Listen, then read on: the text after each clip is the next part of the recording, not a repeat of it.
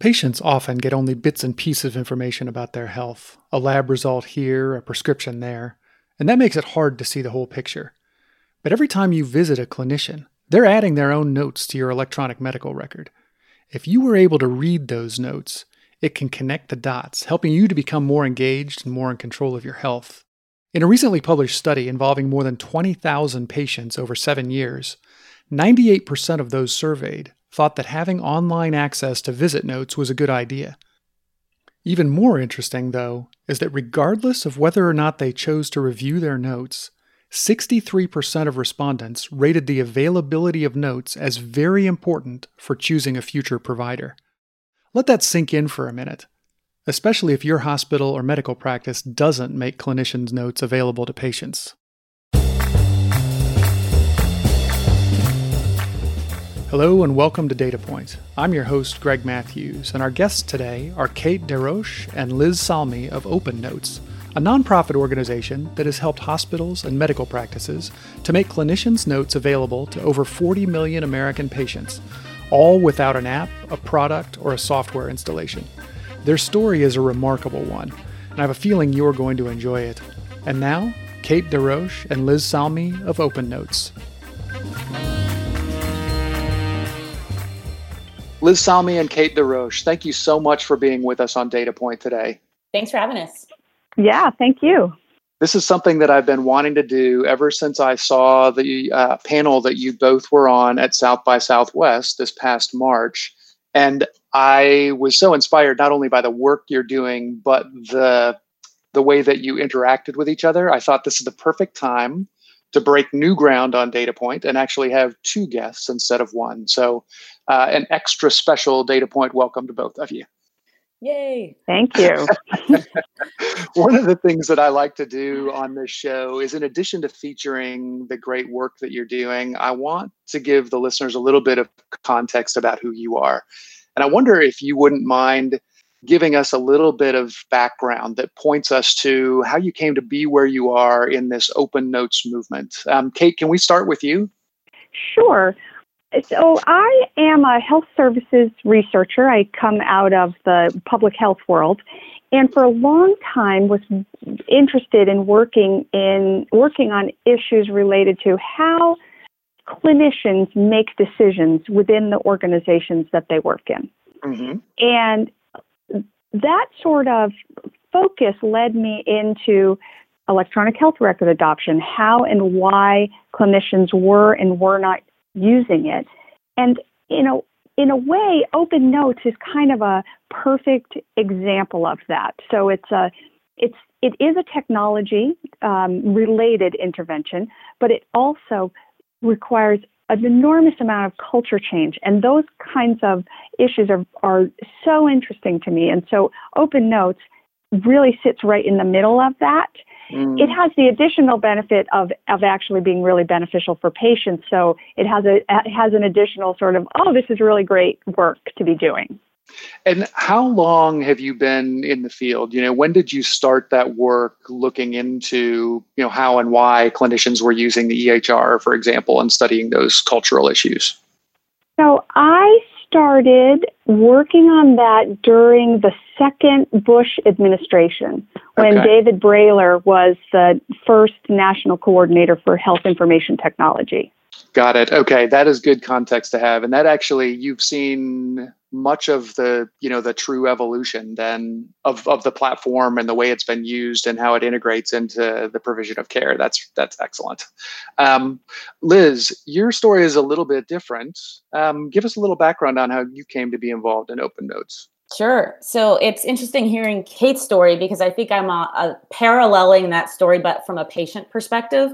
Hmm. So I have a background in communications or digital communications, and I didn't work in healthcare, but I was diagnosed with a malignant brain tumor in 2008. And so I became a patient.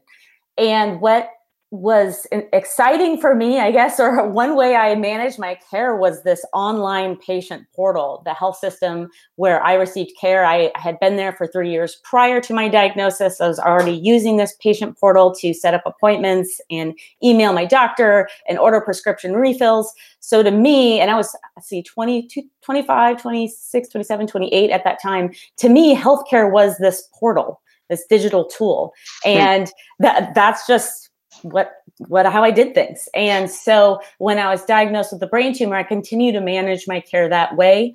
And I moved along, and because my background was in digital communications, I became one of those patients who started blogging about my experience and started going on social media talking about what I was going through.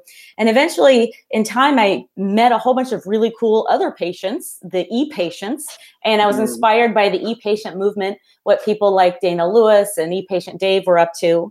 And that in time got me connected with the world of the Stanford Medicine X community I became inspired to start working in healthcare and not the nonprofit space. I started becoming curious. And some of these e-patients are just so inspiring to me. I thought, wow, they're so sciency. I, I have no idea what role I have. I, I don't know if I could do what they're doing. But one day, eh, many years later, in 2000, 2016, my health insurance changed from the system I was at. And I realized, oh, I gosh, I got to pull all of my information in that portal and take it wherever I'm going to go. How do I do that? So I learned about that whole medical records request process, which is mm-hmm. really takes a lot of time and effort. Sometimes people have to pay money to get access to the records. And uh, I went through that process and it was enlightening, but also uh, I had a chance to read my full medical record. And I realized there was a whole bunch behind the scenes that I did not have access to and was not privy to through the online patient portal. And that's where I stumbled across my doctor's notes or my clinical notes. And they were really exciting to read. And as a patient blogger who had been chronicling my experience with a brain tumor since 2008, I read the record and thought, this is the same story, but written from a, a different, uh, different author, a different voice uh, than my, my story. And so in time, I learned about the Open Notes team and it was about giving patients access to their full medical records. And so, I officially joined the team in 2017. Let, let me ask you, Liz, because I find this really interesting. One of the, uh, I guess, common pushbacks that I, I have heard relative to physicians being willing to share notes with patients or, or hospitals being willing to share notes with patients is that they're so technical and so deeply, uh, you know, clinically convoluted uh, that, that a patient wouldn't be able to understand them. Now, I'm guessing that you probably had a relatively complex medical record yeah. as a, you know, as a brain tumor uh, patient survivor. Can you tell us a little bit about what your experience was like in terms of sort of deciphering what you found in there? Yeah. So I, what I thought looking at them was, of course, I had the perspective of now a person who at that time was eight years post diagnosis, but I was in all of those visits. So I was there when they said all the things that they later put into a note.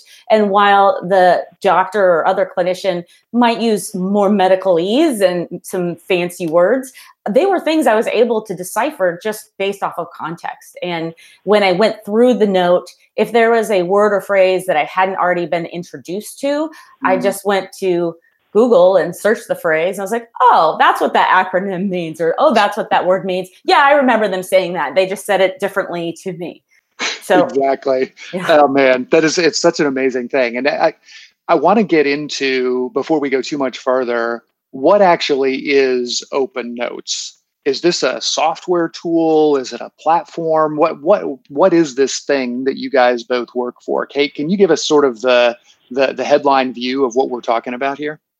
I, I can. I'll start just by saying there is no software. There's mm-hmm. no there's no app. We do not we're not coders. We in fact don't even know how to do that or I'll just speak for myself. I don't know how to do that.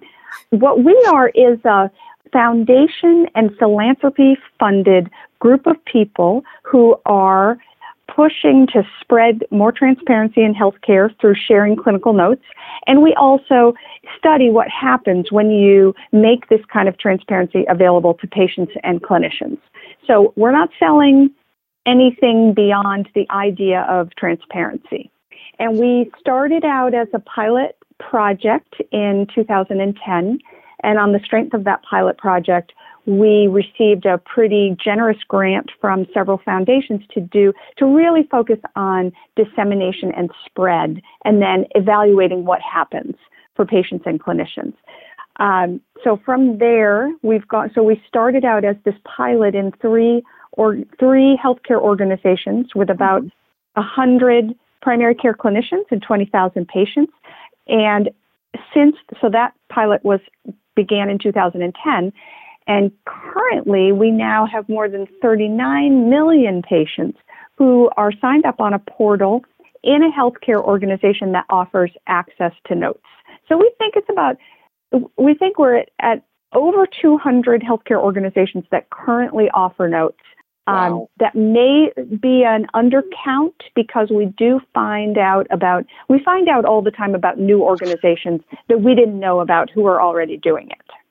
So, when these organizations, just to kind of paint the picture, when these organizations decide, yes, we are going to offer patient access to these notes, how do they typically do that? Or is there a typical do they do they announce it to their patients? Is there a mm. flip that they're switching in their electronic medical record? Like how does that transition happen?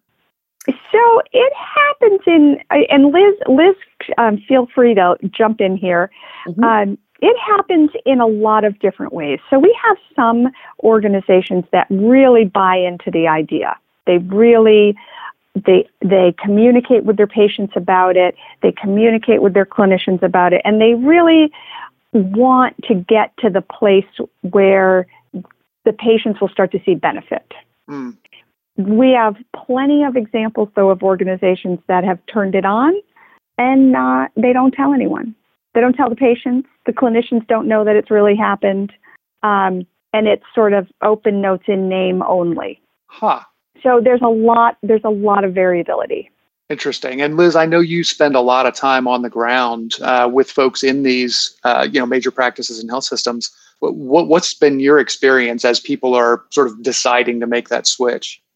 Yeah, the um, you know Open Notes at its core is the is just sharing notes. So how an organization decides to do that is different. Every health system, every organization has its own culture and mm. process that they need to go through. So that's one thing we've seen across the board. So you've, you've seen one Open Notes implementation you've seen one open notes implementation. So I'll, I'll give a couple quick examples. You might see an example where and i'll use kaiser permanente in the pacific northwest as an example. Mm-hmm. they they had heard about this open notes thing. There were a couple folks in the organization who were champions. They set up a meeting about it. They invited their patient family advisors to the meeting and then decision makers were there listening and some patient advocates stood up and said, This is my health. I'm responsible for my health. I deserve to have access to my health information and to be able to see the full picture so I can make these important decisions that impact my life. Mm. And the leader, the main decision maker there said, All right, we're turning this on next week tell everybody. This is it. It doesn't sound like the usual protracted two years in committee sort of decision process yeah, does it? but then then there are organizations who are oh well then we see those who are open notes curious. So that somebody starts reaching out to us asking for do you have any toolkits white papers? Send us links to every published paper ever and we do that. We help them. Um, and then some organization has a champion. It, it depends on the political capital of that particular champion, but someone will, will start a pilot at their organization, and the pilot might be with a larger um, division, or sometimes it's as small as uh, one health system said, "Oh, we're piloting." I said, "Where?" And they said, sleep medicine. and I was like, how many patients are go through sleep medicine a month? They're like, not that many. So you can't really uh, tell, you know, what is the response from patients. So they might pilot it to death or maybe uh, have a couple you know a couple of pilots in different areas.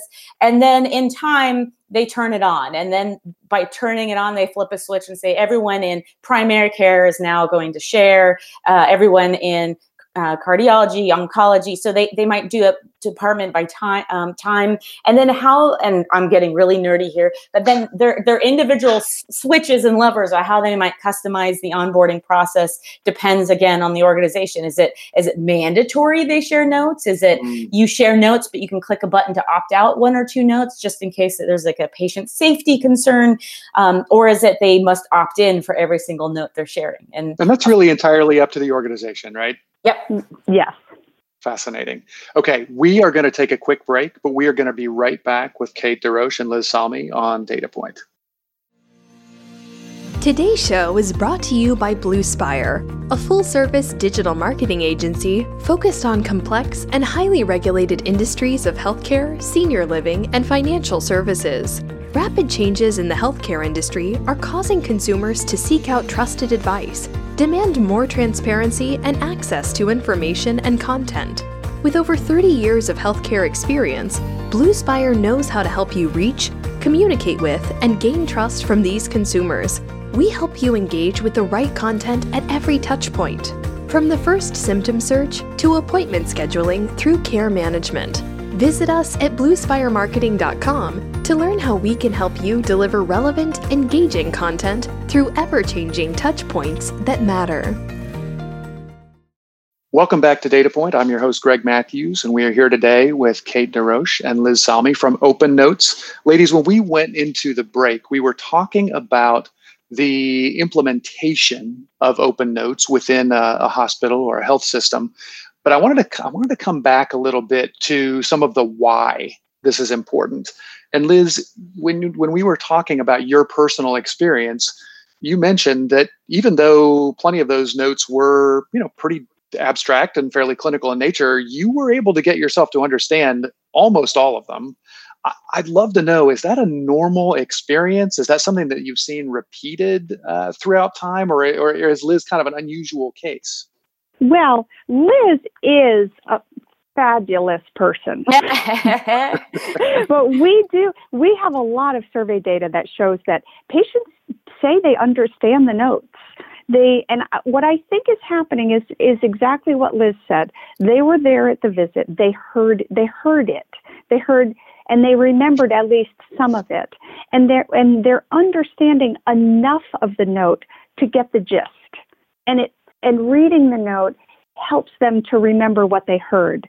So it's a it's something that we hear repeated all the time that even though clinicians are worried, oh, this either they're either worried, you know, they're creating notes because of their EHR system that they think are just garbage, mm. or that they're so complicated that patients they will not be useful for their patients. But what we hear from the patient side is bring it on. I I can understand this. And if I don't understand it, I'll find a way. I'll find someone to help me. Man, that is so exciting. And I know that, you know, Liz, you mentioned that, you know, some of the institutions want to see every paper that's ever been published on this mm-hmm. subject. Uh, let's talk about that for a second. I mean, is this something that since its inception has been widely researched? And are you doing all that research or where's all this coming from? So we recently did a review of every paper that we are aware of that's been written about this concept of sharing clinical notes to really get an assessment of the evidence base for open notes. And we realized there were about um, over 90 papers written on this concept, uh, 88 of which were were published in peer-reviewed journals, and about 30% of those papers were written by people uh, com- coming from organizations that have nothing to do with our open notes research network so wow. just other folks uh, who are studying this phenomenon as in their own organization as it gets implemented. And the, that 30% were published relatively recently in 2016 2017 2018 and so to us it looks like it took this open notes research team uh, you know to get the ball rolling to do the first big studies. And then now mm. as it's being disseminated and adopted at these over 200 organizations around the country they're starting to dig in and do their own research which is really validating. I just want to say we don't own the ability to do research on this concept of open notes. We want other people to go out and research it as well. And have you as an open notes research organization been able to you know tap into some of that other research to you know drive future studies that you may be involved with? Is it is that a role that you play in that ecosystem we do do that so we do a lot of scanning of what's out there we use the research that other places have done. And in particular, there's a lot of really great stuff that's come out of the VA.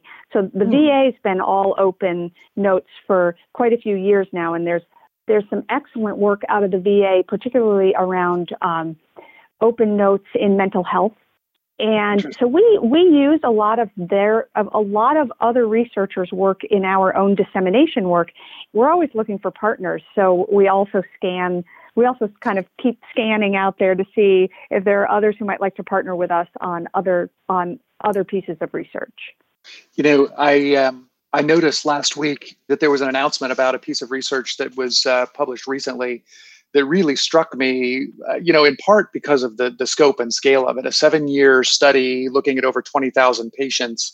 And, you know, one of the key findings was that 98% of the uh, participants thought online access to visit notes was a good idea.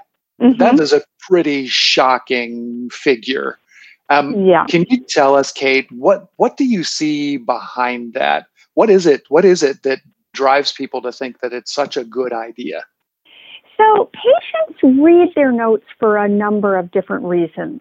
They read their notes to better understand their own health to recall their care plans and to try to really understand why why was this medication prescribed for me things mm-hmm. like that they also are curious about their health they are curious about what their clinicians are thinking so the note is sort of a nice window into understanding what the clinician is thinking and they also it also conveys benefits for things like i really want my uh, my spouse to know this thing about me, or uh. my I wanted to go to my mother's doctor's appointment, but I couldn't get there, and instead she shares the note with me.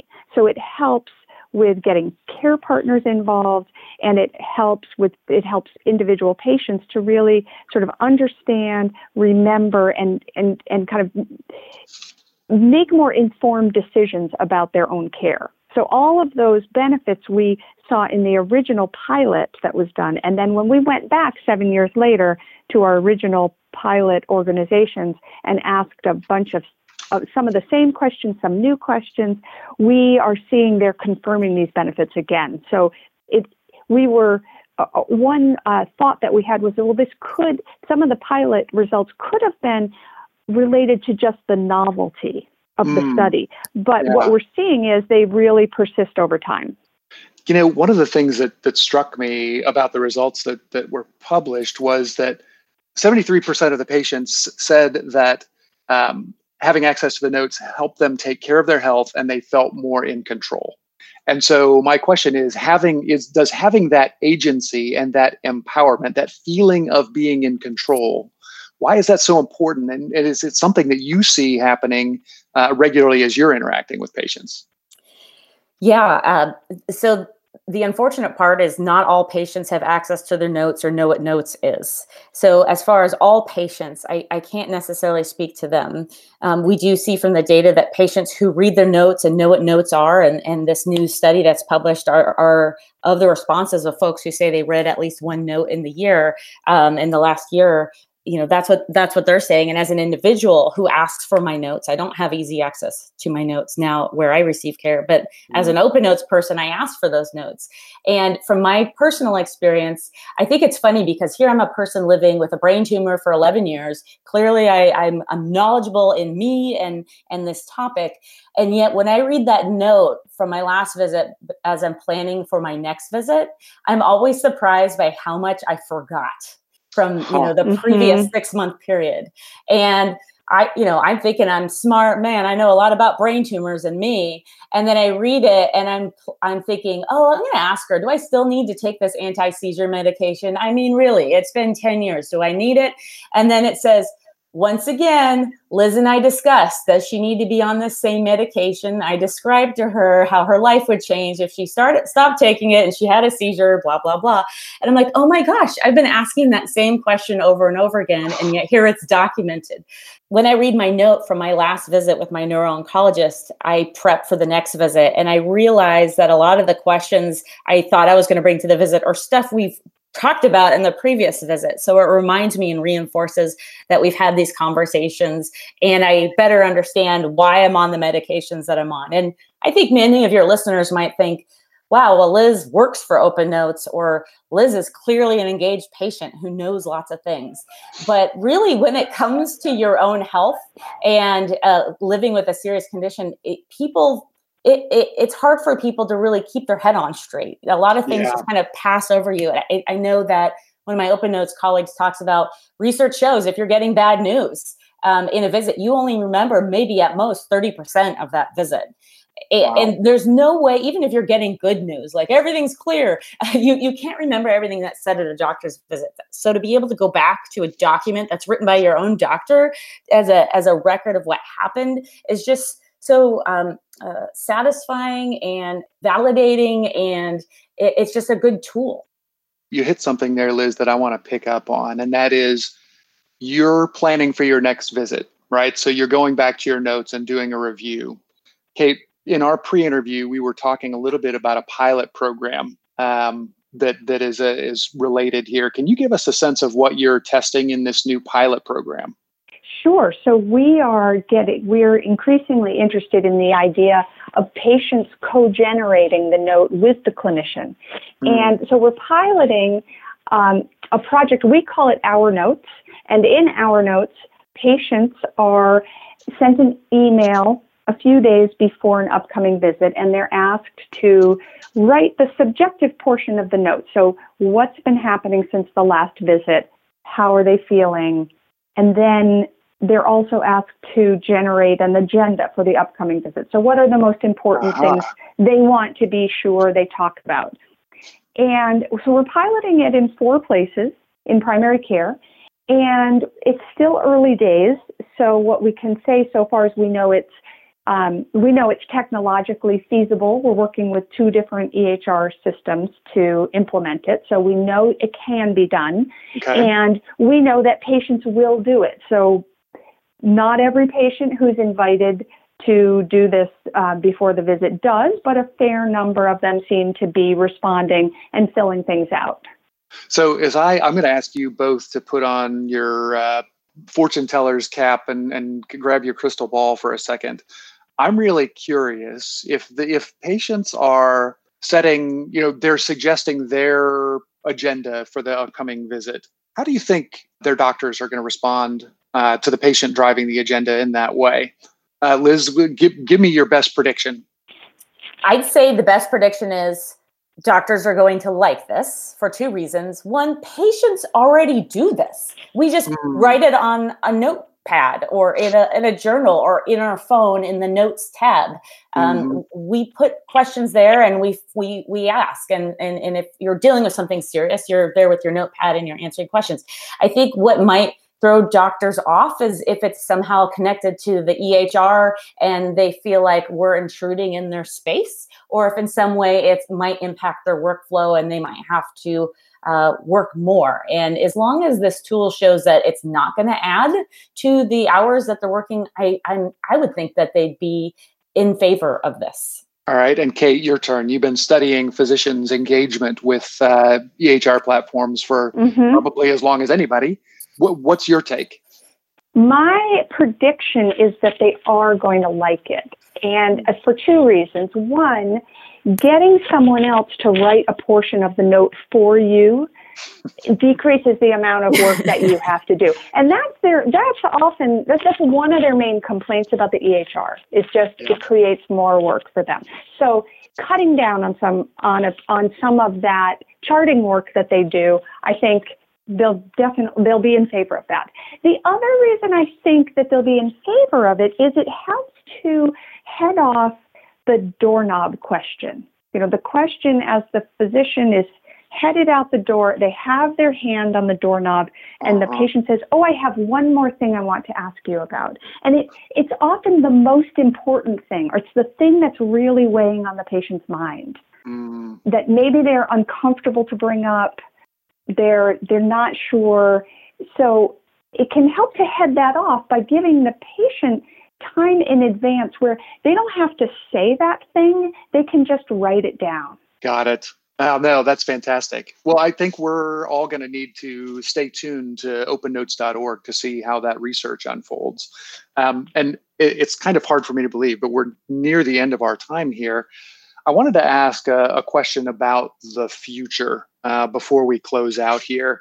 Um, and I know that there obviously has been so much from a policy and regulatory perspective in the last 10, 15 years that has changed in terms of uh, the way that we use uh, technology to track uh, medical records and so forth.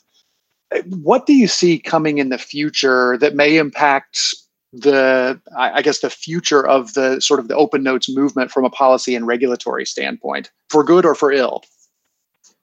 Well, I'll take a, I'll take the first shot at that, and I think what what we should be expecting in the near term is already on a lot of our phones. So so Apple has um, has a functionality that's native to the iPhone that allows me to authenticate myself.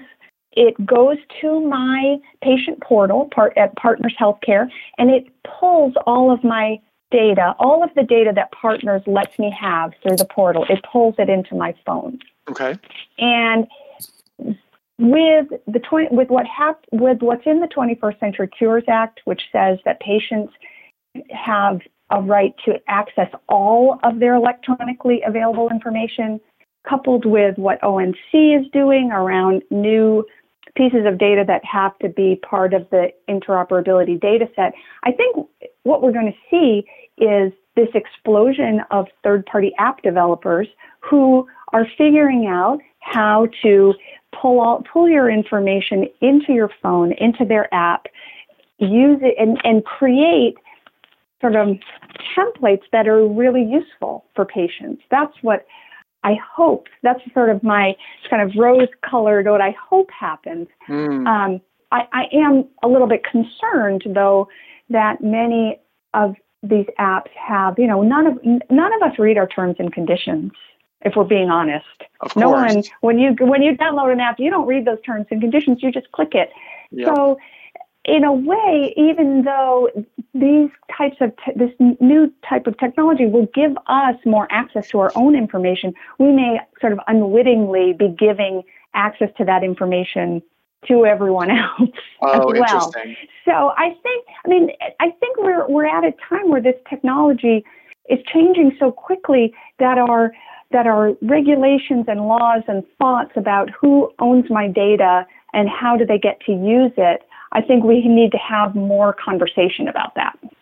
Excellent. And actually, I want to point one more question at Liz before we go here, because this is, is, is another thing that I found really intriguing and something that if you work for a hospital or health system and are listening to this, I want you to pay really close attention to this question and its answer because in the research study that we've been talking about, another of the findings was that 63% of respondents rated the availability of notes as very important for choosing a future provider. So, Liz, first of all, can you tell us if you're out there and you're a patient and you want to know, does my hospital offer open notes and, and is, are they part of the, the open notes research protocol? A, how do they find that out? And B, if they're not, what do they do about it? Good question. So on the Open Notes website, we list everyone who's officially sharing notes. They're out, they're proud that they are an Open Notes site. You can mm-hmm. go to opennotes.org slash map. We have a map of North America. You have your mouse over which state you're in, and you'll see those organizations that are sharing notes. If your health system does not share notes, it's it's hard to say how, what can you as one person make change? Can you make your entire health system suddenly start sharing notes? It's not going to happen overnight but mm. organizations do and should listen to their patients. So you can ask your doctor. You can get the ball rolling. Find out if your hospital or health system has a patient family advisory council you can talk to about this that you could put a request in together. Um, I, as a person who's on Twitter, and there are a lot of activated patients who are really interested in, in this, uh, they have conditions, they want access to their notes. I get people email, texting or texting, uh, uh, tweeting at me often saying, How do I do this? And I say, look up your health system website, look who's in the leadership, and email them about this and mm. cite some of our research because just your story is important but also them knowing where where the literature base or what's in the evidence base is really important as well so i kind of prompt them with some of the tools they might need to in order to get this ball rolling and suggest they might look into people like the chief uh, medical information officer who's hmm. usually the the the person within the health system who's looking at things like open notes and already aware that it exists that's a great tip, and I think it's a mm-hmm. fantastic way to close us out here. Uh, for the listeners, I want to let you know that I'm going to have links to the research we discussed, uh, as well as information about how to get in touch with Kate and Liz. Um, I really want to thank you for being here and being a part of this experiment. First time we've uh, we've had two guests here, but the work you're doing is fantastic, and I'm really I'm looking forward to, to following it for a long time to come. So, Liz Salmi and Kate DesRoches, thanks for being with us on Data Point today. Thanks. Thank you. Thanks so much for listening to the Data Point podcast. If you like what you've heard, please do rate, review, and share it with your social network. It means a lot. And if you have ideas for show topics or guests, please email them to me at greg at healthquant.health or send a direct message to at chimoose on Twitter. That's C H I M O O S E on Twitter. For more information about this show or any of the terrific healthcare podcasts in the Touchpoint Media Network, check them out at touchpoint.health. See you next time. This has been a Touchpoint Media production. To learn more about this show and others like it, please visit us online at touchpoint.health.